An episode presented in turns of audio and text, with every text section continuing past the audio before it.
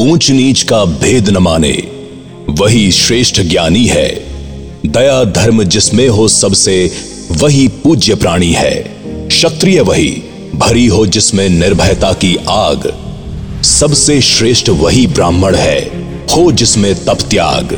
तेजस्वी सम्मान खोजते, नहीं गोत्र बतला के पाते हैं जग से प्रशस्ति, अपना कर्तव्य दिखला के हीन मूल की ओर देख, जग गलत कहे या ठीक, वीर खींच कर ही रहते हैं, इतिहासों में लीक।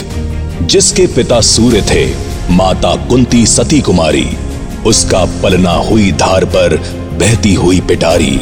सूर्यवंश में पला चखा भी नहीं जननी का शीर, निकला कर्ण सभी युवकों में, तब भी अद्भुत वीर। तन से समर शूर, मन से भावुक स्वभाव से दानी जाति गोत्र का नहीं, शील का, पौरुष का अभिमानी।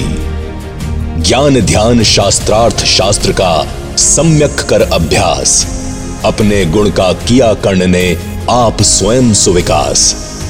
अलग नगर के कोलाहल से, अलग पुरी पुरजन से, कठिन साधना में उद्योगी लगा हुआ तन मन से, निज समाधि में निरत, सदा निज कर्मठता में चूर, वन्य कुसुम सा खिला कर्ण जग की आँखों से दूर। नहीं भूलते कुसुम मात्र, राजाओं के उपवन में, अमितवार खिलते वे पुर से दूर कुंज कानन में।